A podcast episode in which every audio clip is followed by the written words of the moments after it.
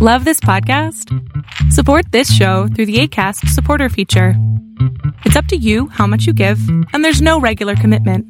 Just click the link in the show description to support now.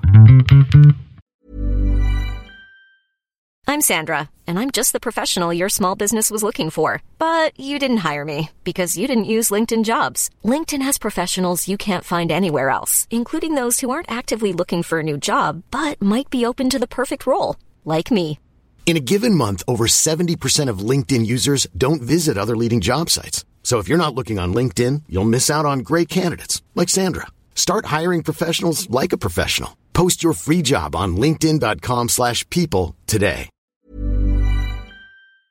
Hey, friends, welcome to an emergency episode of the Tennis and Bagels podcast. We got some breaking news today, which was that Novak Djokovic, who flew into Australia under the assumption that he was going to play the Australian Open, he had been granted a medical um, exemption from the vaccine. He, when he got into Australia, the Australian border force deemed that that was illegitimate, and he has been told to go home this is a big piece of information. And with me here today, I have my good friend Vanch. Vanch, uh, what do you think?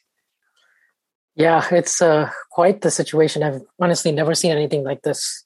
Um, and we've been through so many majors and we've covered so many tennis events, but nothing like this. I mean, what a time we're living in. Um, but if we could just go back to just sort of giving a little bit more background on the situation. Yeah. Um, yesterday, we learned that uh, Djokovic uh, was cleared by Tennis Australia. Uh, Yes. Was cleared by Tennis Australia. There was um, t- there was a procedure involved uh, which granted him um, exemption, which granted him a, an exemption, as he revealed on his Instagram and Twitter. Yeah, Um, and, and this was this was a pretty thorough procedure as well. Like it had to go through a couple different panels. There were experts, and um, the people reviewing the form didn't even know whose form it was. So, Right. um, so like this this section, like there couldn't have been corruption here.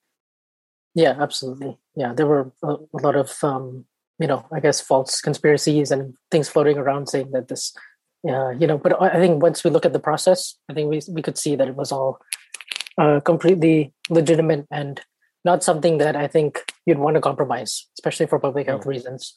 And um, yeah, I feel like there were all you know there were all different kinds of doctors on those boards, from Yeah. immunologists and cardi- yeah, and like you said, it was a blind procedure, so they did not know of Djokovic's name or his where um, his document like they did not know his identity or any, anything about him. Yeah, Uh, I, I, I think that I think the only area where this process could have been fudged is if the document that listed his condition, if he had somehow gotten a doctor to fudge that for him. But you know, there's Mhm. no evidence. Like before, it was given to the Australian panels, but there's no evidence of this. It's all conjecture. So we can all we can do is really trust the process here. So he got this medical exemption, and I mean, the twist that came was that one of the criteria in that Tennis Australia and the Victoria Health Board, I think, um, had listed. It was one of the ways people could get a medical exemption was if they had caught COVID in the past six months. Um, and I think one of the officials even said that most of the people, she couldn't speak to individuals, but most of the people playing the Australian Open on a medical exemption, that was the reason why, uh, because of that criteria. But when, um, you know, when the news broke today, um, there was I, I think I think it was the age that said um you know multiple multiple times tennis australia had been told like that's actually not a valid reason to get a medical exemption. And yet they they didn't do anything about it. Um they had players believe that it was a way they could become exempt. And i um and i mean we still don't know for sure why Djokovic did get the medical exemption in the first place but I think um I think it's a I think it's a reasonably safe assumption to say that, you know, it was that. And now and that was the reason it got, you know, overturned, I guess. Yeah, um, you know that was the only looking at the list of the medical uh, exemptions uh, that was provided by the ATAGI uh, yesterday, uh, the Australian Government Department of Health. Uh, it seemed like that would be the only sort of plausible, reasonable sort of exemption that crossed my mind first. Mhm. Um, you know, know knowing the, what we know, uh, it just kind of seems because if you look at the other um, exemptions, there's usually like they describe an acute medical condition, mm-hmm. you know, which is usually for like if you have undergone a major surgery or you know you have a serious illness of some kind. And I have heard uh, uh, of people getting. I haven't heard too many people getting uh, allergic reactions to the vaccine. I've heard that's quite rare mm-hmm. Uh, in most most situations. And uh, the other reasons are just like if you're just at a if it's like a you can prove with concrete evidence that it's like a risk to yourself and uh, and others to get the vaccine, which doesn't seem very likely in his case either. So I feel like, and we already know he got COVID in June of 2020. Yeah. So if he caught it again in the last six months, it you know since he was on the tour playing all this time, it, mm-hmm. it would it would really it would just be speculation. But I would assume it would have to have been sort of after Davis Cup was over. Yeah, I mean, th- there was a photo that surfaced last month, I think, right, of him next to a basketball player at an indoor right. event, both unmasked, and then that basketball player tested positive for COVID, right? So, you know, it's um, very possible he could have caught it that way or another way. Um, I don't think his attitude towards the pandemic was ever, "I'm going to do my absolute best not to catch it." Um, right. So, yeah, I think it could have happened to him at any any number of times, and and yeah, the um, the Victorian government. I, am quoting from this article from from the Age that was written by um, Anthony Galloway. There's this mm-hmm. paragraph that says, um, just gonna scroll up to find it. Uh, the Victorian government is insistent that there was advice from the ATAGI suggesting that contra- contracting the virus in the past six months is a valid reason for not being vaccinated, but federal sources say that ATAGI did not endorse the process that the Victorian government or Tennis Australia put in place, and it was never engaged. So, I mean, I think this part is on these Australian organizations for not yeah. being in concert. That that's a complete disconnect when you know these you have these players coming in from all over the world. You're trying to contain COVID the best you can.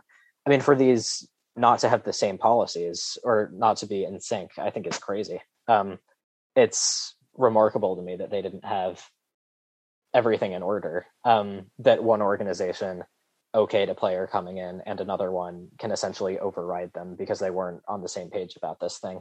And to be clear, Djokovic is also at fault here. He had all the time in the world to get vaccinated if he wanted to. Um, there's no mm. reason for him not to. Um, in like the first six months of the year, um, but he didn't.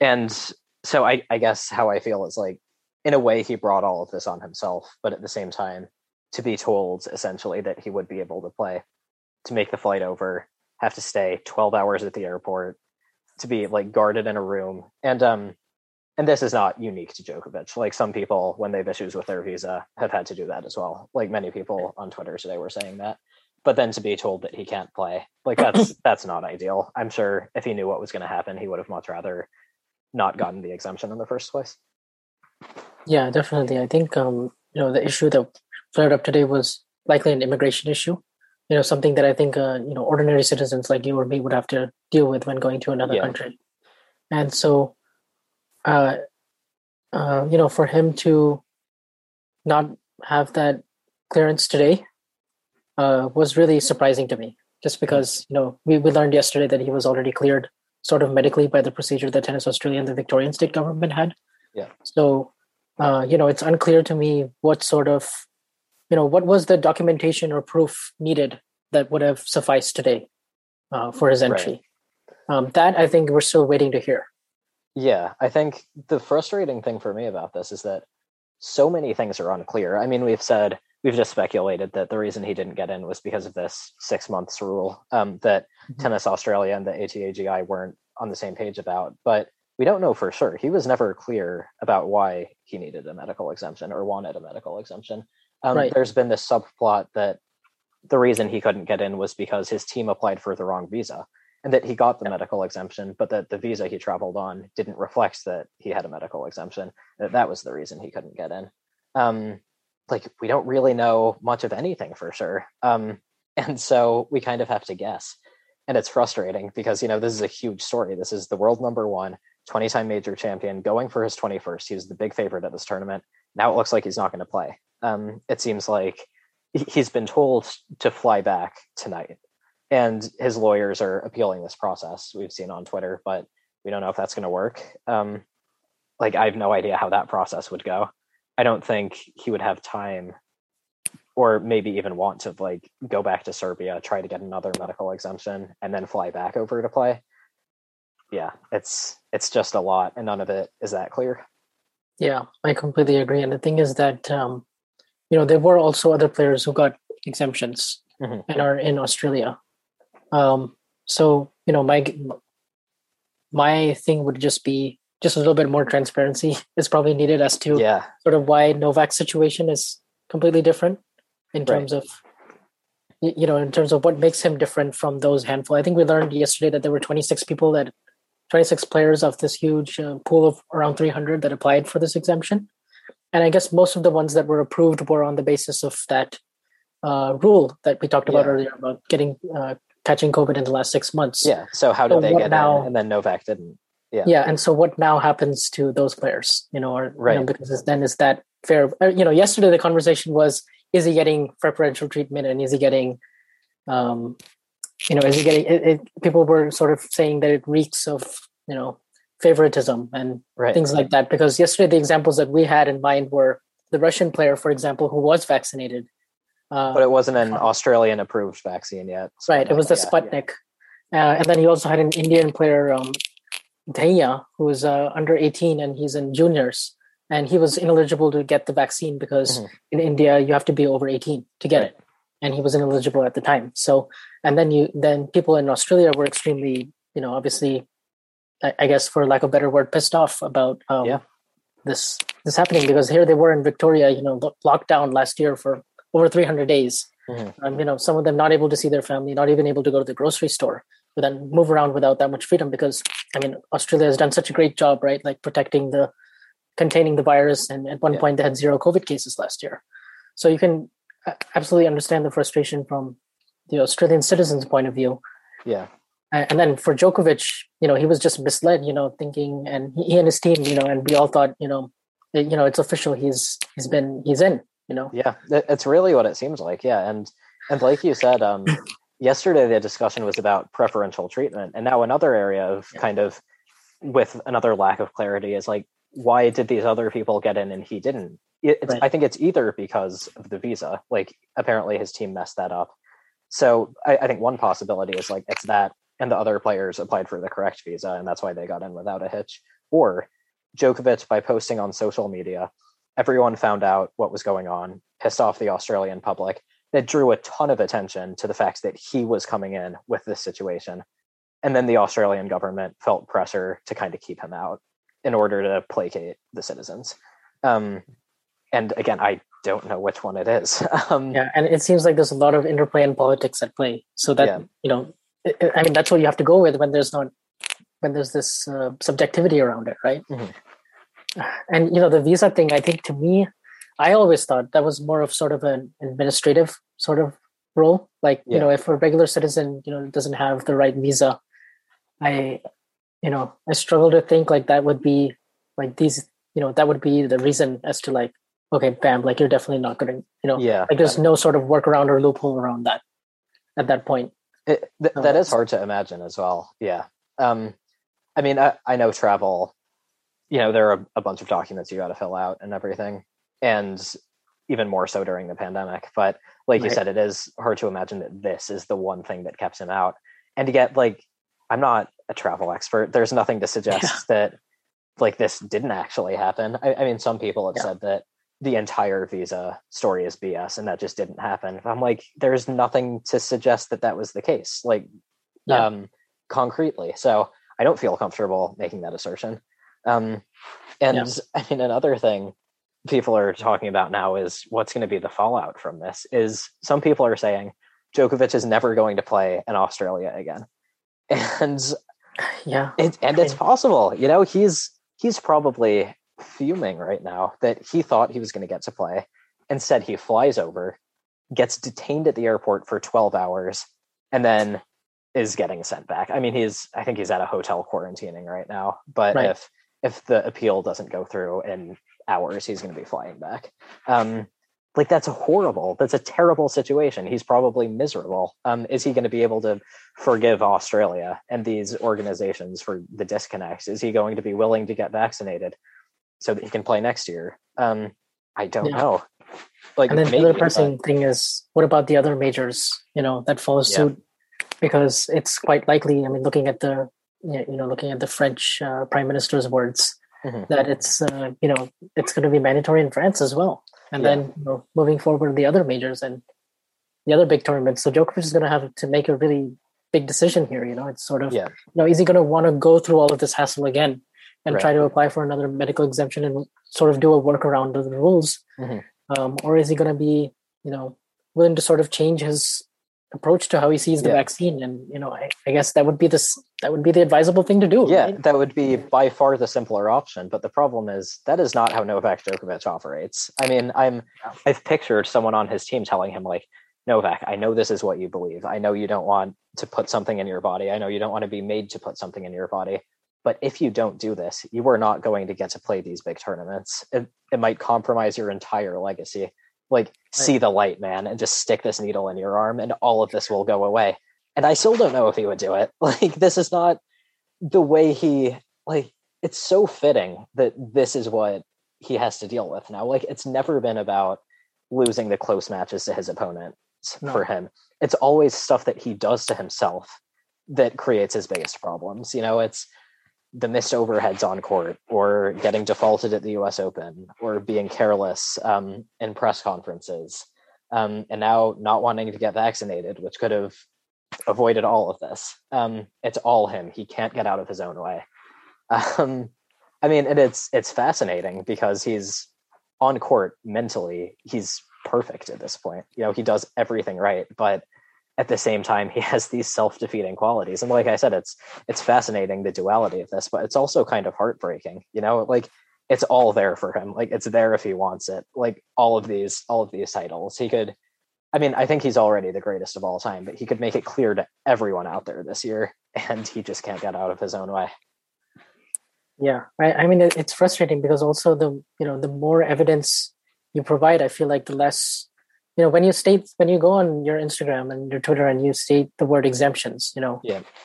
it, it was clear that he was going to get a lot of backlash from that Yeah. like it was you know it was like it, you know either he was going to not mention that and just or not post and then just you know just show up to australia and just sort of just go through the process normally you know and without any fuss or anything like you know without any announcement major announcement of any kind Mhm. which is what i originally thought he was going to do to be honest because the longer the time went on uh, during the off season you almost felt like if he had been vaccinated he would have announced it by now Yeah, I, I didn't think he was going to play at all, to be honest. Everyone in the previous months on Twitter were convinced that he was vaccinated um, and that he was going Right. to play, and all of this was just kind of toying with the media. It's like, I don't really know, you know. Like, I think it, it something just seems a little bit off. Like, I don't know if it's his style to get vaccinated and then just go and not really talk about it. Um, Yeah.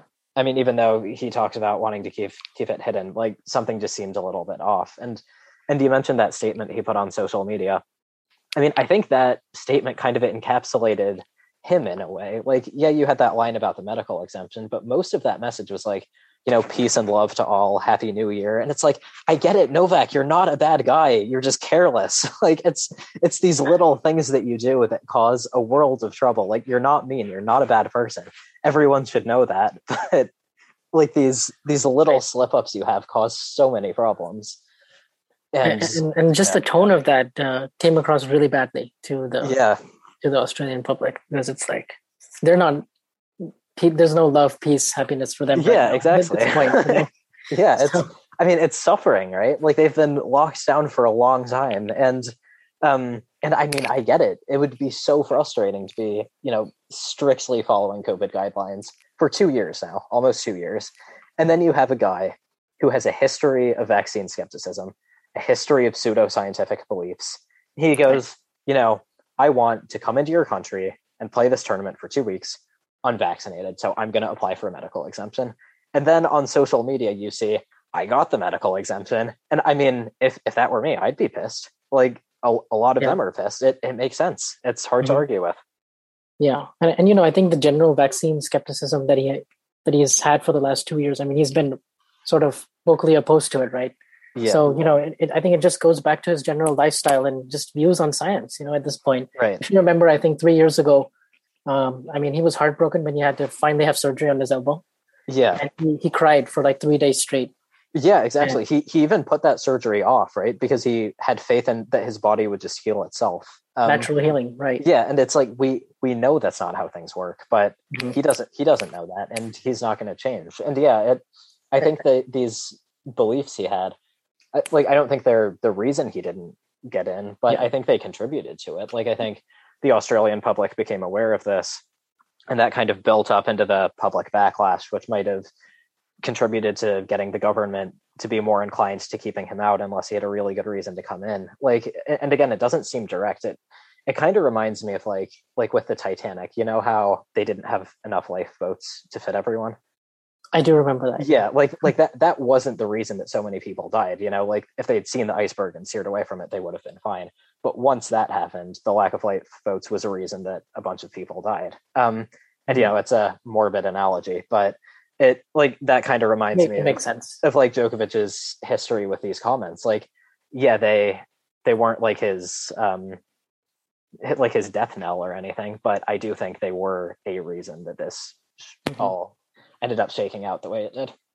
Yeah, for sure. And you know, you know, some people might scoff, but I feel like it's worth noting that a lot of those ideologies and sort of unconventional methods that he's had over the years, you know, mm-hmm. whether it be his diet, or just his meditation rehabilitation or just yeah. you know just his holistic approach to life like those things you know he believes and you know many people around him and you know i guess we can see the evidence of the last 10 12 years i, I feel like it's really helped him on the court it but has think, yeah but i think that philosophy of life also has bled into these other areas like vaccination mm-hmm. and pseudoscience which is so harmful because also with the political climate that we lived in now you know i feel like you know it, he's become sort of the poster boy for anti-vaccination and sort yeah. of like he is the he's like the, the figure for that cult group in, in a way and i feel like that's so unfortunate because you don't want to be remembered he doesn't want himself yeah. uh, you know nor would the tennis world because he, he's such a great player you know on the court and and the thing is like i don't even know if he is staunchly anti-vax i think he's vaccine right, right. hesitant i think he's anti-mandate but exactly. he's never said anything where he's like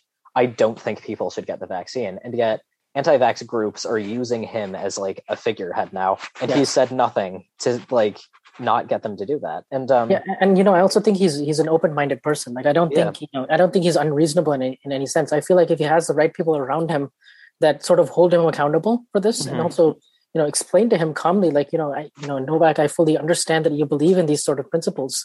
Yeah, but look at what it's doing to you. You know, look at yeah. what it's you know, look at look at the effect that it that it has on so many people like who who endorse your opinions you know and use you as like the, the figurehead yeah. like you were saying and so I feel like you know as long as I feel like if there's people in his team that hold him him accountable, I feel like that's where it mm-hmm. starts. Yeah, because otherwise, it, it's a it's a deeply embedded view that I feel like is it's not really going to change over time. I agree, and I want to take a moment to expand on the point you made about these beliefs he has helping him on court. It's this insane contradiction, and I think that this point really needs to be made. Do not look to athletes for political or for a political, social, or educational example. Like mm-hmm. these people are not often not fully educated. To dominate in the athletic world, you need to have a mindset so tightly tailored to that that just doesn't really translate to other areas of life. And this is why the best athletes are arrogant, they delude themselves, stuff like this. And this this helps them on court. I mean, this is a very benign example, but you remember um that Wimbledon final, Djokovic telling everyone, you know, when the crowds chant Roger, I hear Novak. And mm. I, I personally didn't think much of that, but a lot of people were like, wow, this is so sad. It's pathetic, you know? And it's like, um, but he was able to convince himself of that and it worked. Um, but at the same time, like being so certain of yourself means that when you believe something that is wrong, you're not going to be able to learn from it. You're not going to be able to grow. And stop believing the thing that is wrong and start believing the thing that is right. And so when you have this fan base, and look, this is not all Djokovic fans. I don't even know if it's most Djokovic fans, but it yeah. has a very cult like section that look to Djokovic like he's God. And they defend everything he does. And they don't admit that they're wrong. And so when you see Djokovic doing these things, you get people saying, like, oh yeah you shouldn't have to take the vaccine if you don't want to like it should be a personal choice it's like no, that's not right. It shouldn't be a personal choice. Like getting the vaccine helps other people. Like everyone should get it. Um, but they look to him. He's not a medical expert, but they look to him for medical advice. And and so the point I'm trying to make here is like stop looking to athletes to be your medical experts, to be a social example, to be a political example. There's never been a faster or easier way to start your weight loss journey than with PlushCare. PlushCare accepts most insurance plans and gives you online access to board-certified physicians who can prescribe FDA-approved weight loss medications like Wegovy and Zepbound for those who qualify. Take charge of your health and speak with a board-certified physician about a weight loss plan that's right for you. Get started today at plushcare.com slash weight loss. That's plushcare.com slash weight loss. Plushcare.com slash weight loss. Hiring for your small business? If you're not looking for professionals on LinkedIn, you're looking in the wrong place. That's like looking for your car keys in a fish tank. LinkedIn helps you hire professionals you can't find anywhere else, even those who aren't actively searching for a new job but might be open to the perfect role. In a given month, over 70% of LinkedIn users don't even visit other leading job sites. So start looking in the right place. With LinkedIn, you can hire professionals like a professional. Post your free job on linkedin.com slash people today. And this doesn't mean that they can't be right about these things, but you know, like look like when you look at Djokovic, if you want to copy something, copy his backhand. Don't copy his beliefs about water, magic water. Um, Don't do that. like look to look to actual scientists for that sort of thing, please, because this this is really damaging in a lot of ways. Yeah, that, that's really well said, honestly. And you know, I, you know, I think Djokovic is an incredible player on the court. Yeah. he he deserves all the accolades and all the success he's had, but he also shoots himself in the foot, right? Yeah, And, it, and you know, we can all agree that a lot of this really could have been avoided, and it really Yeah. shouldn't have come to this. So you know, I, I guess the tennis world, you know, we, we it's a big story now, and it will continue to be a mm-hmm. big story, and we'll have further developments. And I, I guess to now, you just have to say it's it, it, it's his life and it's his choices, and you know, Yeah. tennis will will just continue, and a champion will be crowned at the Australian Open. Games, sets, and matches will be played. You know. Yep. And so I, I guess on we go. And so with that, I guess, you know, how does this change things now in terms of the men's favorites for the Australian Open? Because, right. um, you know, I, I think Daniil Medvedev now becomes the favorite. I, I think so too. And I mean, I wrote a piece a few days ago before we knew that Djokovic wasn't going to play that basically said like, even with Djokovic playing, um, I think Medvedev like it's title or bust for this guy. He's like he's he's a mature player. He's experienced so much. Like he he has a major title. He has four Masters 1000s titles. Um, he has a World Tour Finals title. He's lost major finals and in different ways. He lost a really tight, physically exhausting heartbreaker to Nadal. He got destroyed by Djokovic. You know, these are experiences that you learn from that take years to have, but that you learn from. They make you more complete as a player. And I feel like he's not missing any of these crucial lessons anymore. I feel like he knows what he has to do. Um, doesn't mean he will win, but I think he's very well positioned to win. Yeah, for sure. And, um, you know, obviously the recent hard court success the last three years really Yeah.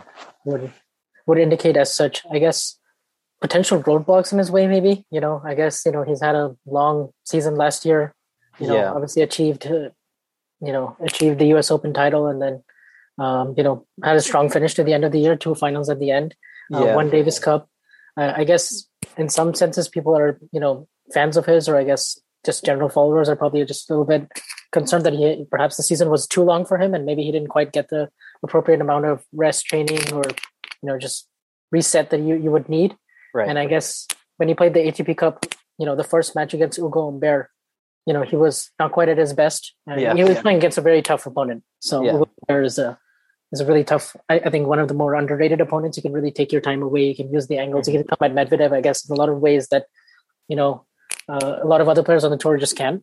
yeah. So I feel like it was a difficult matchup for him as well, and he definitely had his chances. Mhm. Uh, but you know, physically, I do still have some, I guess, just some question marks because he's so efficient and he wins so easily most of the time. You know, he's usually done in straight sets or things. Yeah. And I mean, you forget that like he can start to cramp or start to vomit and stuff like cramping this. for me, and you know that's something I'm to keep an eye on because Yeah, like in the heat was of Australia. Yeah. he was cramping at the end of the U.S. Open, which he admitted in Mhm. the press, and Yeah. a lot of that was nerves or you know mental, physical. But combination of all three, I guess. But Mhm.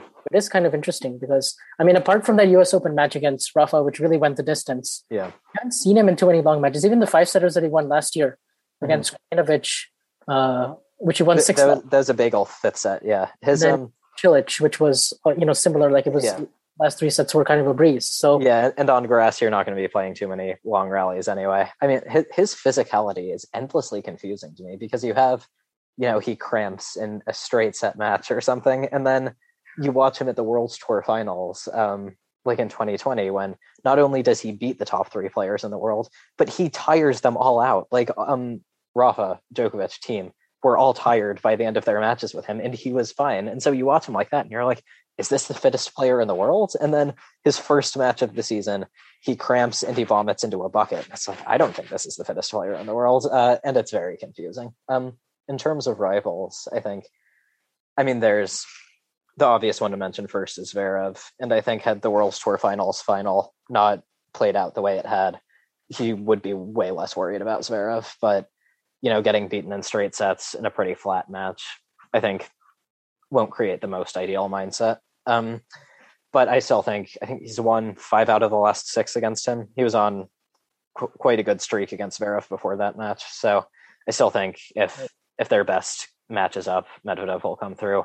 And then I think Rafa can usually work out some patterns to do well against Medvedev. I think in best of five, Medvedev is better positioned on a hard court to win that match for sure. But you know, if Rafa has a peak performance, um, gets the slice going, is aggressive with his forehand, and doesn't have any physical issues, I think that could go either way. Although Medvedev again still the favorite. So I don't know. I think if Medvedev gets a tough draw, someone else could absolutely win. It's not like he's a Djokovic type favorite, but I really think this is his time. Yeah, um, yeah, all good points. You know, I definitely think uh, I, I definitely have Rafa as sort of the fourth, the third favorite now um, after Yeah. Djokovic.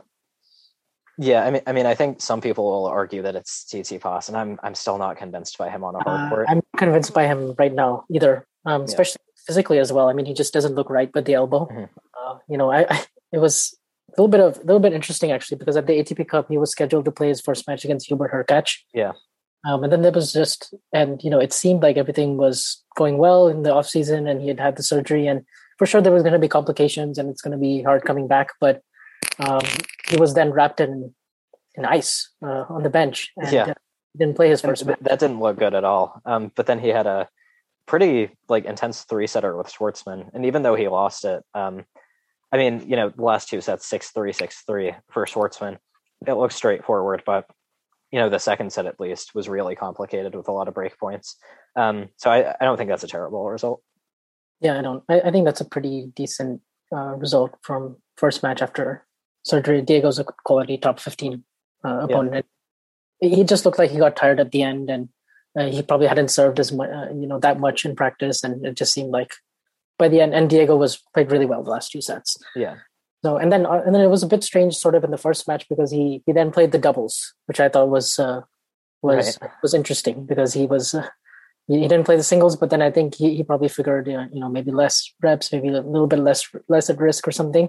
Mhm. But then in the press conference afterwards, um, it was him and sort of his dad, and they were both sort of giving conflicting views. Like he was like, you know, I think it's uh, he was talking about how the elbow is in really good shape and it's he's been playing and he feels much better about it than he's ever felt. And then his dad was sort of scoffing, like, "No, don't say that," you know, that sort of thing. And then, and then, you know, and, and at the same time, he's quite concerned and worried about it. So there's, Yeah. I I guess, questions will sort of just linger on about the the that kind of relationship between father and son. Right. I mean, it's really shocking because, as we know, they're usually on the same page about everything. Um, but yeah, I mean, honestly, the reason I have Rafa above Tsitsipas in my hierarchy is like, I feel like people don't remember that Tsitsipas actually has hasn't done a ton on hard court. I mean, at the Australian Open, it's been a great tournament for him. He beat Rafa in five sets there last year. He's made the semifinals twice. But besides that, he has one Masters 1000 final on hard court. That was in 2018. And since then, he won the World Tour finals in 2019. But honestly, I think that was a blip. Like, I think his his return generally is not going to hold up on that surface against those players. And it was an amazing, uh, amazing week for him. I don't want to take anything away, but it kind of felt like I don't know. It would sort of feel like um, you know, if Soderling had like won the French Open during the Nadal era or something like that. Um, you know, like not not undeserved or anything like that, but surprising and unlikely to happen again. Um, and so I think like I still don't think he has things figured out. Like he doesn't have a good block return. He doesn't have a good backhand on the move really. Like the slice is not there.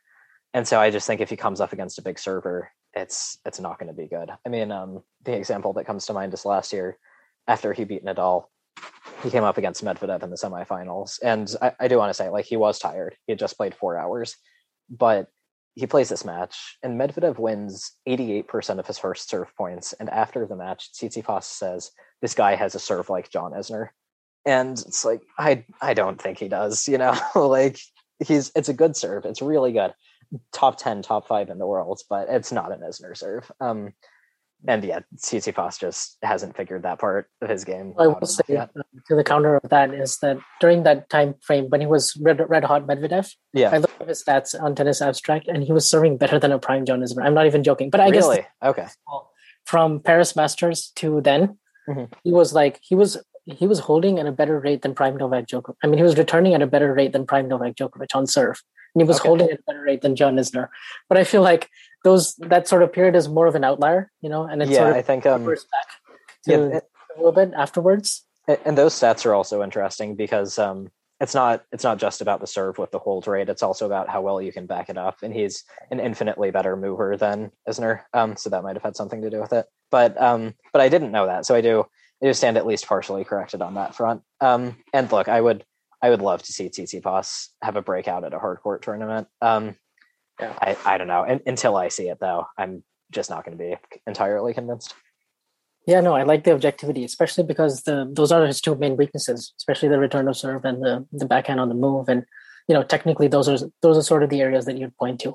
But I Mhm. still sort of think you know the second half of the year it was not the real Tsitsipas, just because of the injuries and stuff after the. I, I completely agree. Yeah. You know, especially with the, the the elbow just wasn't right after the U.S. Open, and he just didn't seem mentally in it, especially in Indian Wells when he was playing Basilashvili. He was playing all passive and tight for some reason, which is not really his game. He's more of an aggressive, uh, all court type player. Mhm. And you know, sort of at the end of the year, I, I don't really consider those results really put too much that would that much weight into it, like Paris and Vienna and ATP finals. I think um, he did have those semifinals at the end of uh, after Wimbledon. Yeah. And in Wimbledon, by the way, I mean his grandmother passed away, and and he didn't have the best preparation. Yeah. So you could yeah, sort of I, I- I mean. I, I think that that loss to Tiafoe. Um, I mean, Tiafoe played great. He was really, really good. But you know, Tsitsipas coming off that French Open match, just absolute heartbreaker. And hearing that news about his family, I think we can give him the pass on that one. yeah and then and then you know i just yeah so so that's why i'm really interested i you know I, I that's why i sort of wish he was healthy because i feel like that would make this australian open a lot more interesting because he matches up Yeah. a lot better um you know i, I may medvedev is a bad matchup on hard court there's no doubt about it and there'll be other opponents on their day who can who can pick him off even in best of five but um yeah so we'll just have to see Mhm. because he's he's definitely he's definitely one of the players who's not at his fittest right now Yeah. Um, he, he- here's a question. So, I mean, besides, you know, these are going to be. I, I guess Nadal's not a top four seed because Rublev is. Rublev is going to be the fourth seed at this Australian Open. Just want to throw that out there. No, and Um, then, so that's why I think it's going to be a huge opportunity because especially Yeah. because Rublev being the fourth seed and then the third seed, Tsitsipas, like I feel like those two are susceptible to an upset in the first Oh week. yeah, absolutely. I mean, I, I think this is a it's a great shot for someone to make for a first time semifinalist or maybe even a finalist. If you're Um, like a Felix or a Sinner or an Alcaraz, yeah, I mean, yeah, or, or an Alcaraz, and that was kind of what I was going to ask. Is like outside, you know, I, I'm like I can't say the top four because Rublev is there instead of Nadal, but outside of Medvedev, Zverev, Tsitsipas, and Nadal, who do you think is the most likely player to cause, you know, like a big? um I, I'm blanking on a word. Um, to cause like a big shakeoff uh, for the men's Australian Open. yeah, you know, somebody who I think like if healthy will just will just sort of beat everyone he's supposed to and we'll just go, you know, we'll just go deep and could even make a semifinal and a final is Berrettini. Okay. I feel like he just has the game where you know if he's if he's fully fit, you know, he he, sort of has the offensive artillery, especially on a fast court, to sort of hit through most of the guys. Um, uh, yeah, but like physicality is a question with him as well. Mhm. You know, especially because he the way he went out sort of last year at the Australian Open, he was playing really well, until he hit the fourth round. I remember he beat Khachanov in three tie breaks, and that was a pretty good quality match. And Yeah, then he was yeah. supposed to play Tsitsipas, but then he put, withdrew because of an ab injury. Mhm. And that, And, and you know, I, I think Berrettini may well have won that match as well. Um, it's yeah, would have had a good pretty chance good matchup for him. because, um, yeah, I mean, he's, yeah, I think they've played twice, him and Tsitsipas. One was at the Australian Open in 2019. That was the year where he had his breakthrough. I think that was a first round match, and it was tight. It was like four sets.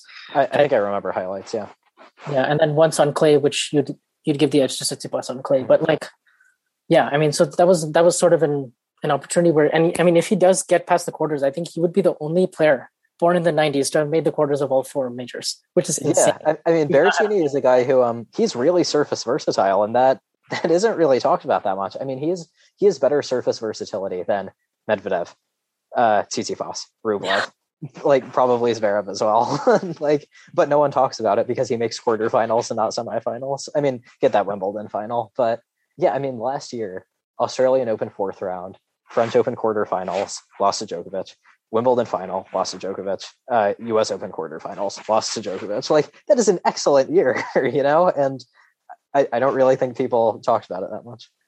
Yeah, no, it's a good point. Like he, he was, he, he could have had an even better year, uh, honestly, than he had. Like at finishing at number seven because he also Yeah. had in Wimbledon. So I feel like Yeah. you know he could have been the number five or number 4 Mhm.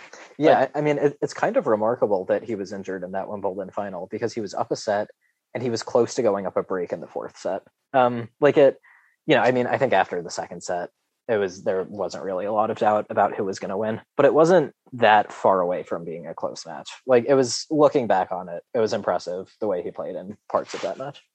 Yeah, for sure. And then you you know you, you asked about some other players. So you know on the Americans front, I do want to say Taylor Fritz is playing really well right now. Yeah, he is. he's you know he's won six of his last eight matches against top 20 players Mhm. in the last three months and some of those are like legit wins like over Berrettini, Zverev and I mean those are all in best of three set matches but uh, he's never been past the third round of the Australian Open and with the way he's striking the ball right now and how good technically his game is apart from just athletic limitations and mobility limitations um, you know I feel like on his I, I feel like with with this with the right draw like he could he could definitely get to the quarters or you know second week I think that's pretty reasonable. And I do sort of see him as a player who's going to make a big jump this year just because he's entering the prime of his career now and he's um and he's always had the goods like technically. Yeah, So uh, he's another guy. Uh yeah, him I, I, I agree. I feel, Uh, feel unlike- unlike a lot of the American men, Fritz seems to be one who's actually improving. you know, I mean, you can put Brooksby and Korda in there as well, but I, and Tiafoe.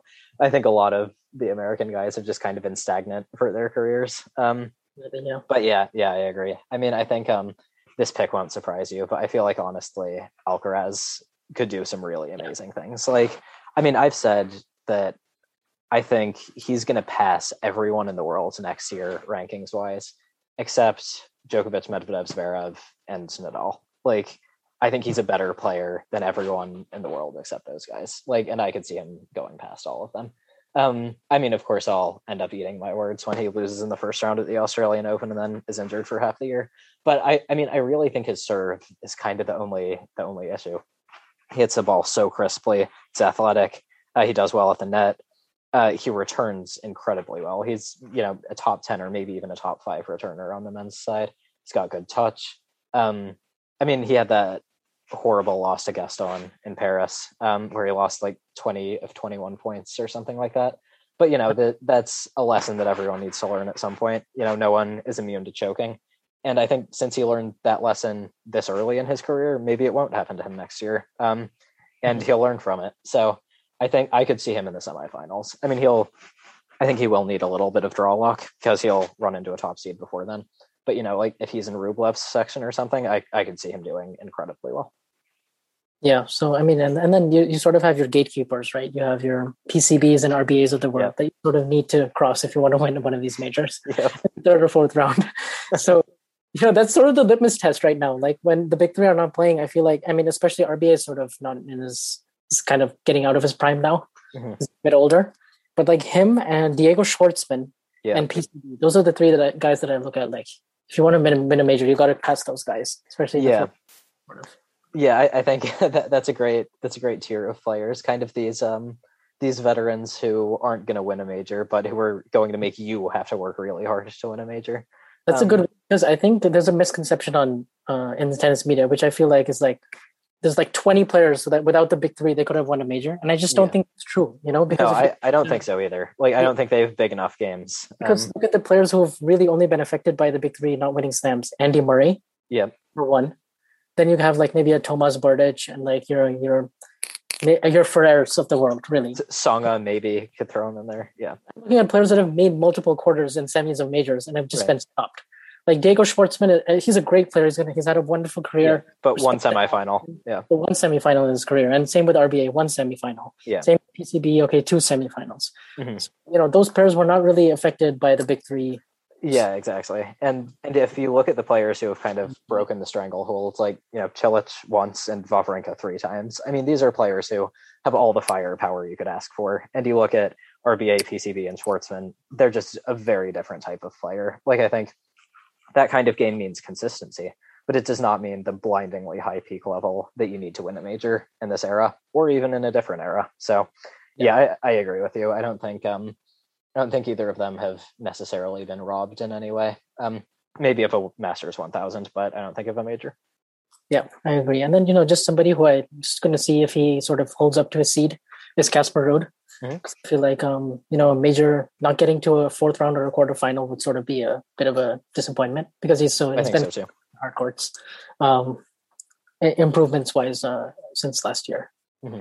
Yeah, So- I mean He's another guy. he's um he really has come a long way on hard courts, but that hasn't manifested itself in the majors quite yet. So I agree that I'll definitely be looking for him to make a good run. Um yeah, I mean, I think that that, that about does it really on the men's yeah, side. that's kind of all I have. I mean, and um, you know that that was fun to talk about. It made me forget for a little bit that Yeah. you I know mean, the best player of all time, uh, nine-time champion, probably isn't going to be taking part. So Yeah, for sure.